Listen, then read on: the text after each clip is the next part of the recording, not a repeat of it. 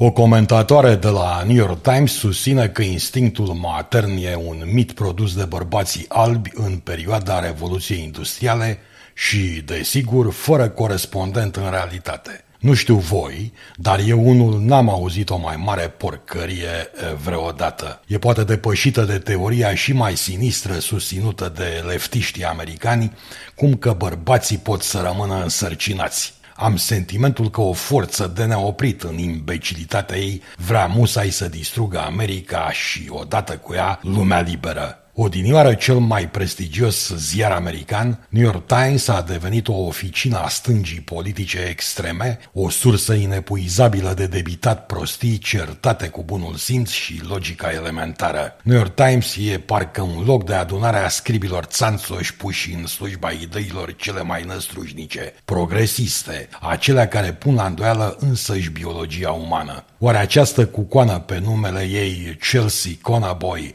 cu instinctul matern alterat până la dispariție, e cumva sterpă?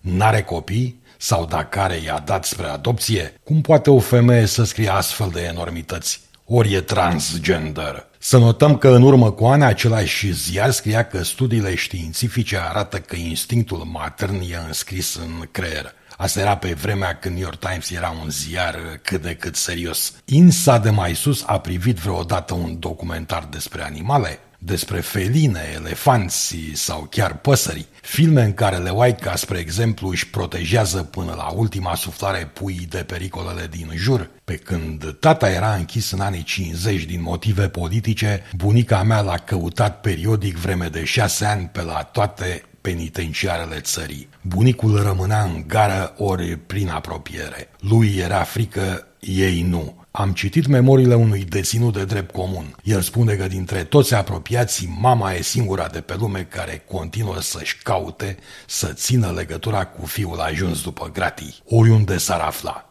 Prin acest articol rușinos, numita conteieră nu face decât să mai dea o lovitură la temelia fundației bărbatului alb, răul cel mare al societății moderne occidentale, adică acela care totuși de bine de rău, mai violent sau mai molcom, a clădit-o și a adus-o la edificiul colosal distrus astăzi cu încrâncenare de loviturile de baros ale feminismului, ecologismului și alte enormități asemenea.